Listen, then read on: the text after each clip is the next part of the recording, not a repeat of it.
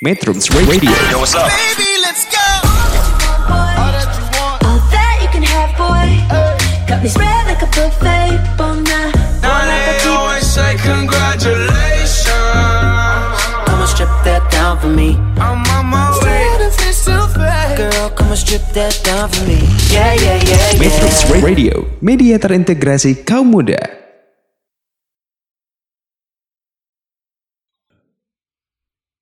Metronom, selamat malam. Berjumpa kembali dalam acara Arah Pandang Bincang Ideologi dan Politik Internasional edisi Kamis, tanggal dua puluh tiga bulan Juni tahun dua ribu dua puluh dua. Masih dari radio online Metrum Bandung di bilangan Jati Handap, Bandung. Pada edisi kali ini, seperti biasa, Metronom selama satu jam ke depan akan bersama saya, Desmond. Telah hadir bersama saya secara daring doktor Haryo Kunto Wibisono yang akrab disapa Kang Haryo. Selamat malam, Kang Haryo. Malam, pendengar Metronom. Posisi di mana sekarang, Kang Haryo? Di Surabaya. Di Surabaya. Ya, terima kasih lo ya berkenan berbagi ya, waktu ya. Untuk Metronom pada Kamis petang ini. Apa yang akan kita bagikan ke Metronom Kamis petang ini, Kang Haryo?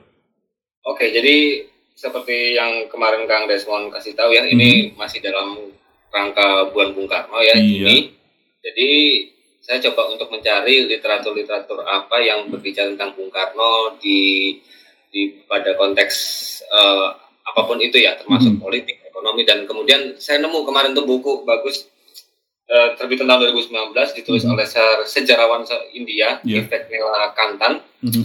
Dia berbicara tentang bagaimana Soekarno memperlakukan kesehatan masyarakat. Dan ini buku yang cukup-cukup menarik ya. Ya. Baik, nanti kita kupas lebih lanjut di sesi selanjutnya. Metronom, ini masih di bulan Bung Karno dan kita secara berturut-turut mengupas pemikiran Bung Karno. Metronom, untuk mendengarkan siaran Radio Metrum, silakan mengunduh aplikasi Android Metrum Radio di Play Store Metronom pada tautan bit.ly slash Metrum Radio, satu aplikasi menjelajah berbagai platform. Bagi pengguna perangkat Apple, silahkan menyimak program Arah Pandang melalui App Store Online Radio Box, RadioSnet, atau Radio dot net. Atau Metronom juga bisa menyimak talkshow, ideologi, dan politik internasional ini melalui bit.ly slash webmetrum pada laman situs metroom dot co dot i d. Atau melalui Radio Garden, bit.ly slash Radio Garden Metrum, atau melalui aplikasi radio lainnya. Silahkan gunakan kata kunci Metrum Radio. Metronom dapat mendengarkan ulang rekaman talkshow berupa podcast di beberapa aplikasi podcast. Bagi pengguna perangkat Android maupun Apple, gunakan saja kata kunci Metrum Radio. Baik Metronom, kita jeda sebentar dan bertemu kembali pada sesi kedua. Metrum Radio, media terintegrasi kaum muda.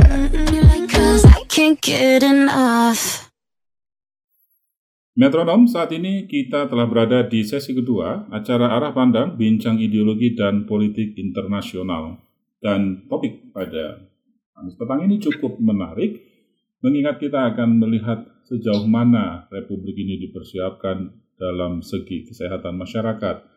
Belum terlalu lama usia kemerdekaannya, perhatian tentang kesehatan masyarakat menjadi perhatian utama di masa itu. Penasaran? Mari kita dengar kisahnya dari Kang Haryo. Silakan, Kang.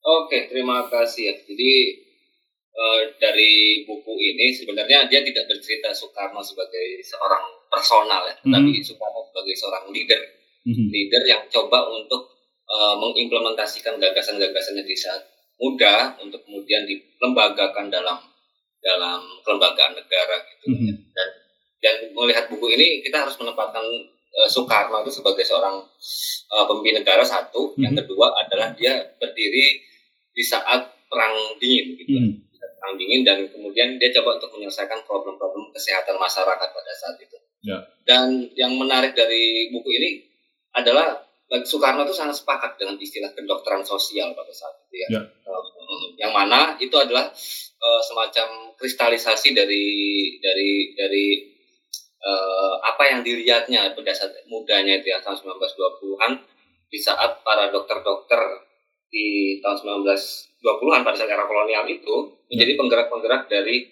gerakan nasionalis gitu, ya. Nah, yang menarik daripada dokter-dokter tersebut, mereka mengamanatkan atau mengadres isu-isu uh, kesehatan masyarakat itu sebagai isu-isu sosial dan politik gitu. Mm-hmm. Dan mereka coba untuk melihat bahwa uh, problem-problem kesehatan masyarakat, masyarakat pribumi ya, istilah pribumi pada saat kolonial itu, mm-hmm. adalah sebagai problem-problem ketimpangan akses, ketimpangan akses antara uh, infrastruktur kolonial mm-hmm. satu sisi dengan infrastruktur pribumi di sisi yang lain. Mm-hmm. Nah, makanya itu pada tahun sembilan belas lima puluhan ya periode buku ini. Mm-hmm. Jadi Soekarno itu coba untuk e, memberlakukan sebuah pengetahuan kesehatan masyarakat pada saat mm-hmm. itu ya. Dia sepakat dengan ide nih, kampanye, mm-hmm. kemudian pembuatan regulasi dalam mengatur mm-hmm. kesehatan, yang mana pada saat itu Soekarno e, mempunyai akses untuk e, membuat regulasi ya, karena dia mm-hmm. sudah ada dalam struktur kenegaraan ya. Dan kemudian dia coba untuk memperlakukan pengetahuan kesehatan masyarakat itu dalam uh, institusi pendidikan. Itu goalnya itu adalah yaitu masyarakat memiliki pengetahuan mana yang sehat dan mana yang penyakitan gitu ya, mm-hmm. yang sehat, yang bersih, dan coba untuk menyelesaikan problem kesehatan itu dengan pengetahuan serta teknik kesehatan modern pada saat itu. Nah, problemnya pada saat sembilan belas lima puluhan modernisasi itu yang mana gitu. Nah, ini ada irisannya tuh pada saat Cold War gitu ya, mm-hmm. ada ada sedikit irisannya dengan perang dingin. Mm-hmm. Nah, kemudian eh, saya coba untuk kembali ke konteks sosial politik Indonesia sembilan belas lima puluhan ya. Mm-hmm. Jadi fokus itu sangat minimal pasca kesehatan karena pasca agresi militer gitu kan ya. Jadi dokter-dokter itu cukup kepayahan untuk menangani masalah kesehatan yeah. yang pada saat itu juga ya karena korban perang, kemudian yeah. penyakit eh, epidemi ya mm-hmm. pada saat itu ada malaria dan eh, kemudian frambusia dan sebagainya. Jadi mm-hmm. caranya bagaimana supaya Uh, akses kesehatan yang ada di hanya ada di kota-kota besar seperti Jakarta, Bandung itu meluas ke daerah-daerah. Mm-hmm. Nah, artinya dia butuh uh, S D M, dia mm-hmm. butuh uh, infrastruktur kesehatan yang yang yang mapan gitu ya. Tapi ini semua harus, harus kembali lagi pada konteks yang lebih luas gitu ya. Mm-hmm. Jadi ada konteks internasional ya. Uh, perang dingin pada saat ini ya, pada mm-hmm. saat itu ya, ke barat, ke timur, mm-hmm. dan kemudian Soekarno membuat proyek K A A, Kongres Asia Afrika. Mm-hmm. Artinya bantuan internasional yang mana itu adalah uh, termasuk kesehatan, yeah. yang yang ada pula di sini bantuan S D M, bantuan uh, tenaga medis, bantuan mm. obat-obatan itu dibaca sebagai polarisasi blok barat blok timur. Oh gitu. Sini, sampai di, situ ya. Iya, uh, jadi bantuan W H O, bantuan dari uh, katakanlah negara India, katakanlah dari negara Uni Soviet mungkin itu adalah sebuah uh, isu-isu yang sensitif yang dibaca sebagai problem kedaulatan pada saat itu. Ya, ya saya paham. Mm-hmm. Nah, kemudian yang ketiga adalah problem integrasi nasional ya. Jadi mm-hmm. ada pemberontakan P R R I, Permesta. Ini juga cukup mempersulit ya bagaimana uh, perluasan akses kesehatan masyarakat di saat itu. Dan kemudian ada problem ekonomi pula. Soekarno menghadapi itu uh, kemiskinan, pangan dan kesehatan. Tapi satu sisi kita juga menghadapi problem peningkatan populasi ya tahun sembilan belas lima puluhan itu. Mm-hmm. Jadi problem-problem ini ya yang kemudian dihadapi oleh Soekarno ketika dia berdiri sebagai seorang uh, pemimpin negara pada saat hmm. tahun sembilan belas lima puluhan itu, terutama pada konteks kesehatan masyarakat. Nah, coba saya kembali ke ide Soekarno tentang kesehatan masyarakat dan sains. Hmm. Soekarno sangat sepakat dengan sains itu ya. Hmm. Jadi sains terapan itu adalah sains untuk menyelesaikan problem revolusi nasional pada saat itu. Hmm. Dia memperlakukan sains seperti itu. Revolusi nasional yang dimaksud itu adalah yang mencapai masyarakat adil dan makmur, kemudian ke Mahri Pahlo Jinawi ya, sebagaimana metafor-metafor dalam pidatonya dia ya. Mm-hmm. Jadi kita ini punya problem revolusi yang belum selesai gitu. Yeah. Artinya sains itu harus digunakan untuk menyelesaikan problem-problem tersebut. Mm-hmm. Problem kesehatan, problem kemiskinan, ekonomi, mm-hmm. dan kemudian industrialisasi di situ mm-hmm. ada juga. Kemudian problem ilmu pengetahuan yeah. dan sampai pada puncaknya itu kalau nggak salah ya, coba koreksi saya jika saya salah, itu Soekarno punya proyek untuk pembuatan bom atom mm-hmm. sembilan belas enam puluh tiga enam puluh empat gitu ya. Mm-hmm. Dan kemudian para saintis, ilmu, ilmuwan dan ilmu pengetahuan itu sendiri dia harus tunduk pada politik ideologi kebijakan negara. Mm-hmm. Jadi jelas garis politiknya waktu itu ya, anti nekoling gitu ya. Mm-hmm. Jadi uh, saintis itu juga punya punya punya garis politik yang clear. Mm-hmm. Dia harus anti nekoling, dia harus berpihak pada Uh, revolusi nasional, Manipol Usdek, dan kemudian dia para saintis itu coba untuk menyelesaikan uh, problem-problem tersebut dengan panduan-panduan uh, filosofi seperti itu ya. Mm-hmm. Dan kalau dan dan berpihaknya itu harus clear gitu ya, devo all devo gitu yeah. ya.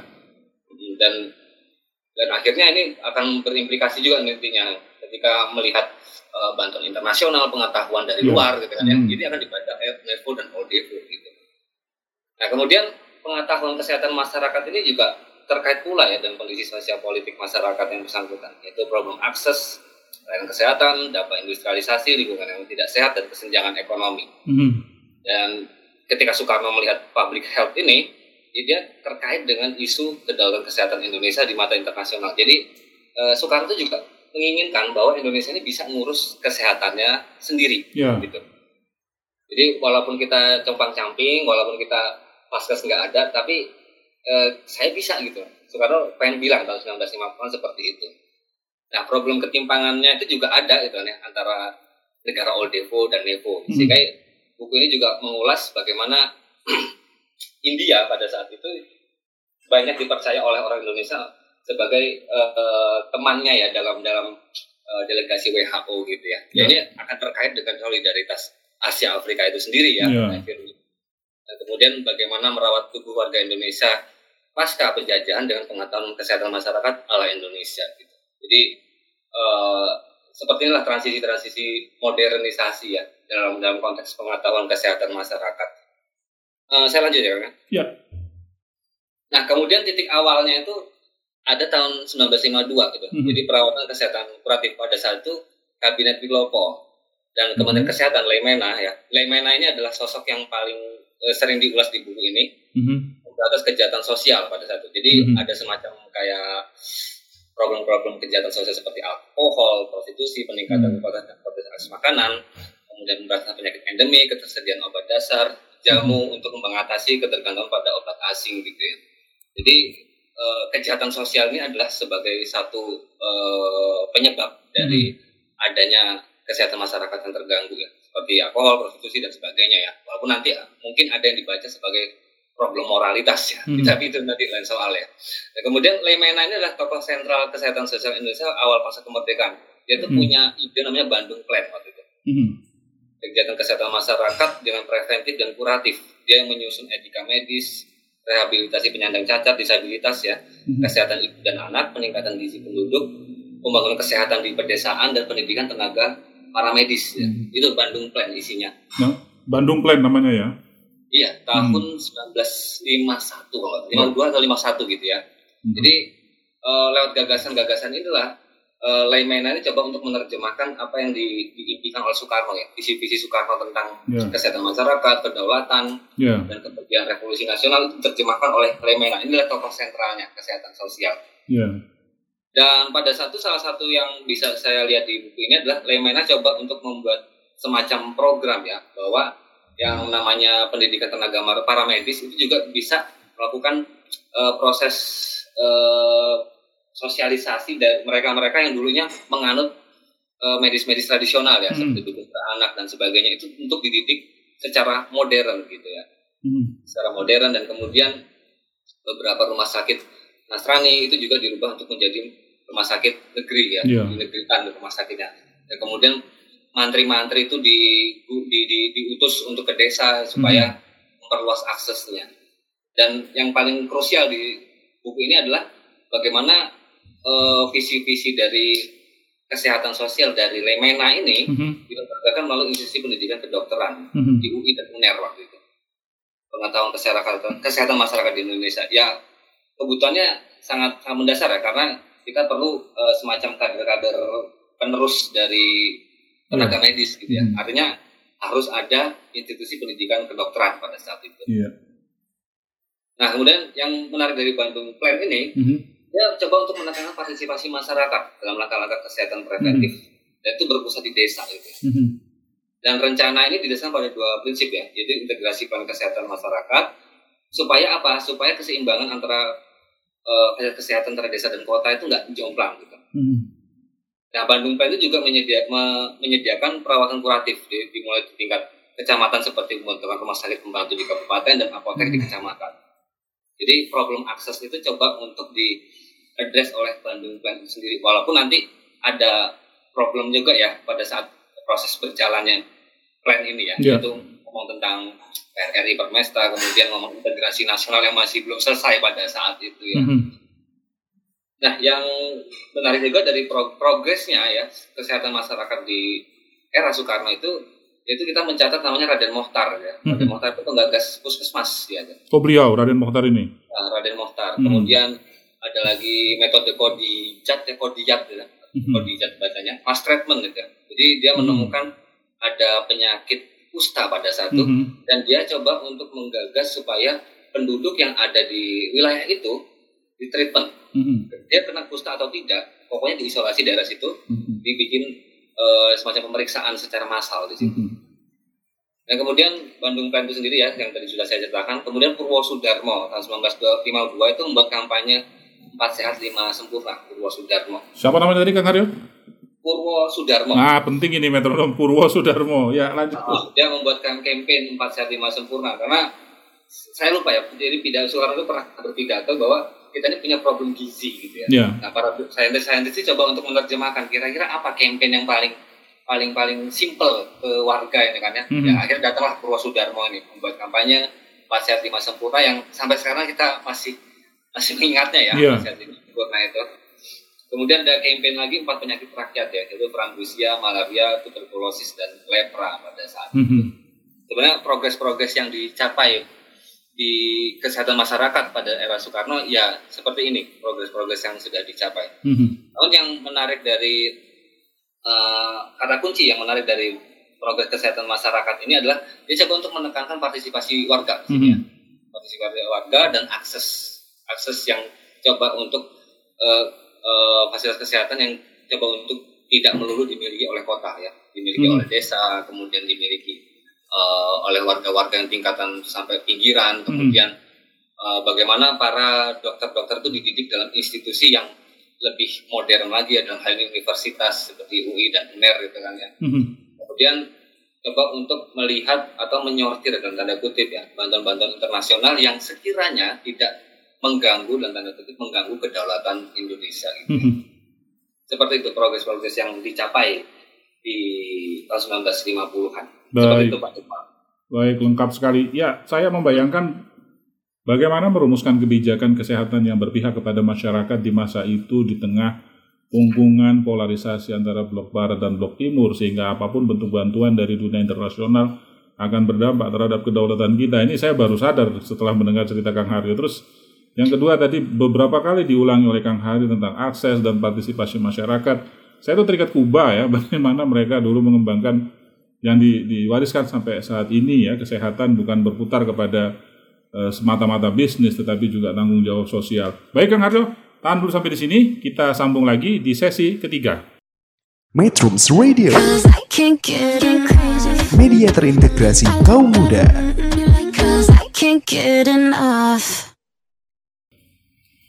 Metronom, kini kita telah berada di sesi ketiga acara Arah Pandang Bincang Ideologi dan Politik Internasional.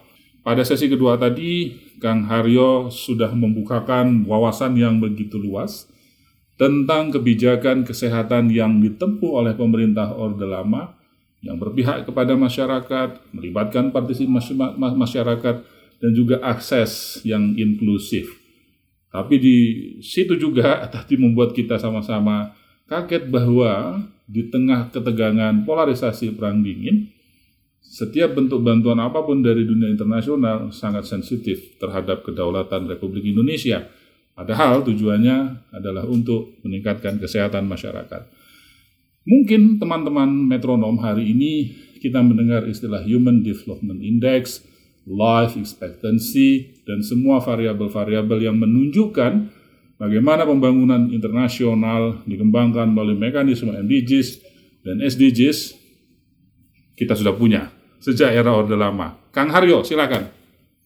Oke, terima kasih banyak Pak Desmond ya. Jadi eh, saya cukup merekomendasikan ya buku ini ya, eh, karena dia coba untuk eh, membuka gitu ya, mm-hmm. membuka perspektif baru ya tentang yeah. era Soekarno yang yang biasanya itu kan diperbincangkan dalam konteks ekonomi atau politik. Yeah.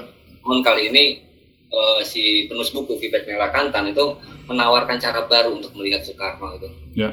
Jadi memperlakukan kesehatan masyarakat seperti apa sih? dan bagaimana uh, Soekarno itu menempatkan sains dalam kerangka kebijakan negara.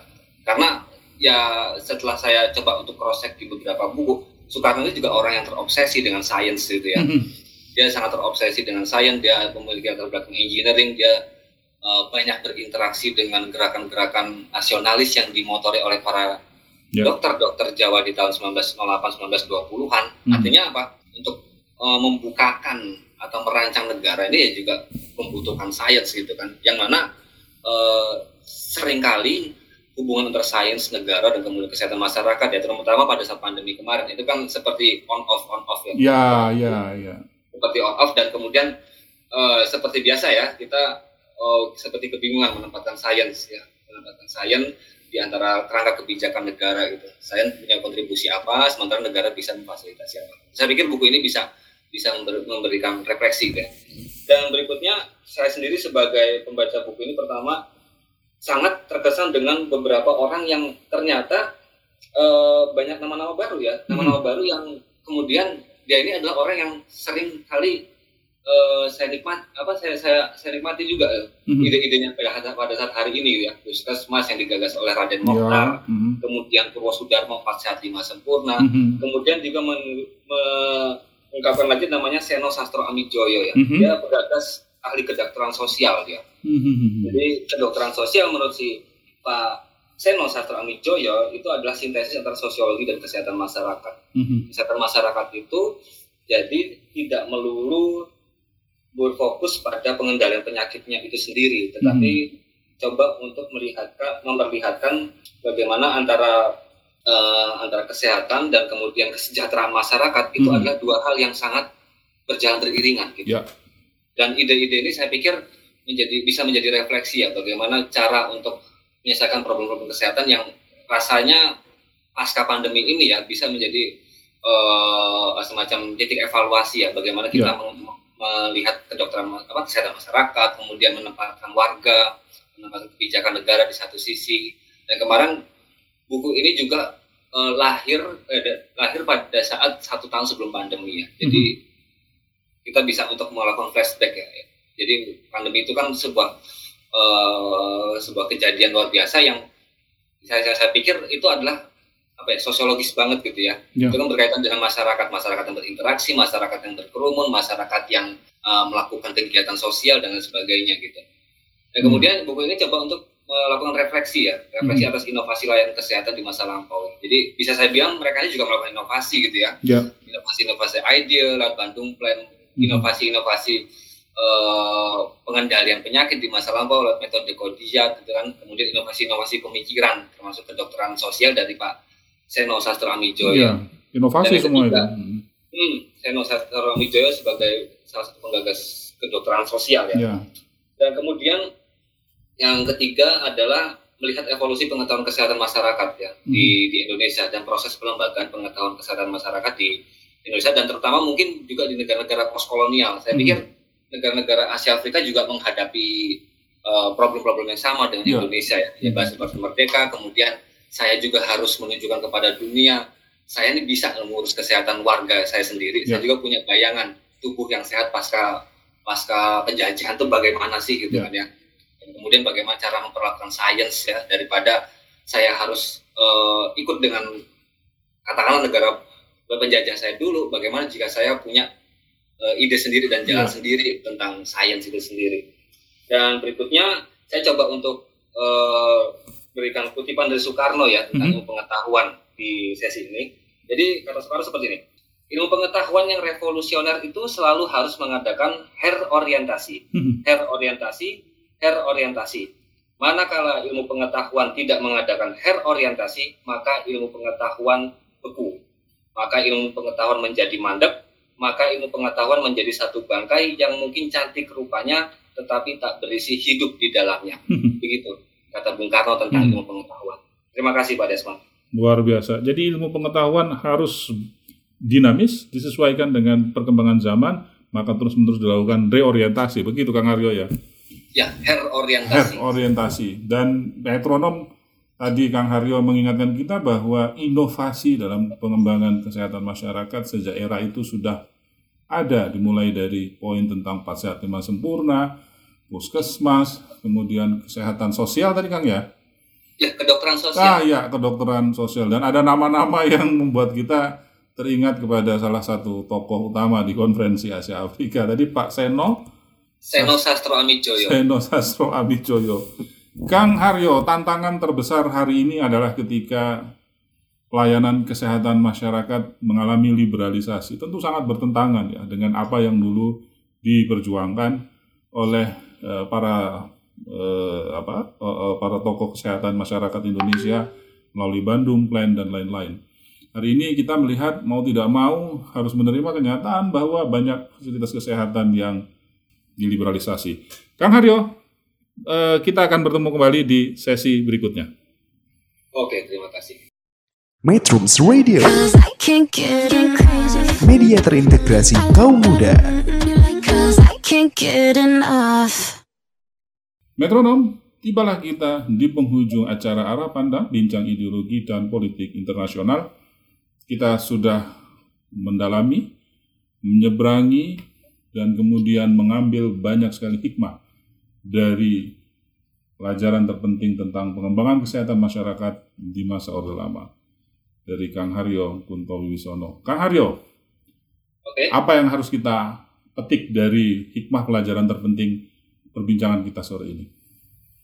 Ya, tentunya yang sangat penting ya dari dari perbincangan kita sore ini adalah itu coba kita refleksikan pada konteks besar uh, yang sedang kita alami sekarang ya, yaitu Bung Karno ya. Ya. Nah, ketika melihat Bung Karno ya kita coba banyak melihat banyak sekali pemikiran-pemikiran beliau tentang tentang istilah kedokteran sosial, kemudian yang kemudian diimplementasikan dalam kebijakan negara, kemudian bagaimana uh, visi-visi dari Bung Karno tentang menempatkan sains terapan, sains kemudian kesehatan masyarakat yang urusannya itu bukan hanya sekedar urusan uh, ilmu pengetahuan itu sendiri ya, mm-hmm. tetapi ini urusannya dengan kedaulatan juga. Mm-hmm. Dia coba untuk melihatnya seperti itu. Yeah. Dan dan dan saya pikir uh, dari pembicaraan kita Bicara kita malam ini, terutama pada konteks kesehatan masyarakat, coba kita melihat bahwa Soekarno itu juga punya impian tentang bagaimana tubuh yang hmm. sehat pasca penjajahan gitu ya. Ini soalnya berkaitan dengan dengan idenya dia sendiri tentang masyarakat adil dan makmur yang seringkali banyak banyak diamanatkan dalam berbagai pidato, kemudian hmm. acara Indonesia eh, berkolaborasi dengan dunia internasional, kemudian bagaimana Indonesia menyelesaikan problem-problem sosial yang yang ada di era postkolonial dan mungkin sampai hari ini masih kita alami, mm-hmm. ya. Problem akses dan problem partisipasi mm-hmm. warga, kemudian kemudian bagaimana caranya untuk uh, menempatkan sains dan kebijakan negara gitu ya. Yang buku ini bisa menjadi semacam semacam refleksi gitu ya. Yeah. Nah, tidak seperti itu Pak Desmond. Baik, terima kasih banyak Kang Haryo, Doktor Haryo Kunto Wibisono. Terima kasih sekali atas pencerahannya pada Kamis petang sore ini dalam acara Arah Pandang, Bincang Ideologi dan Politik Internasional. Metronom, demikian sesi keempat baru saja berlalu, artinya perjumpaan kita harus diakhiri di sini. Semoga perbincangan tadi tentang ide Bung Karno tentang kesehatan nasional bermanfaat bagi metronom sekalian, terutama dalam menambah wawasan dan menentukan arah pandang. Kami mengucapkan terima kasih atas kebersamaan Metronom selama sejam berlalu. Semoga sehat selalu. Sampai jumpa kembali Kamis pekan depan dengan topik-topik yang lebih menarik. Tetap stay di Metrum Radio, media terintegrasi kaum muda dalam jelajah komunitas. Selamat malam. Metrum Radio. Yo, what's up? Baby, let's go. All that you want. All that you can have, boy. Got me spread like a buffet, bon night. Now they always say congratulations. Come on, strip that down for me. I'm on my way. Girl, come on, strip that down for me. Yeah, yeah, yeah, yeah. Metrum Radio, media terintegrasi kaum muda.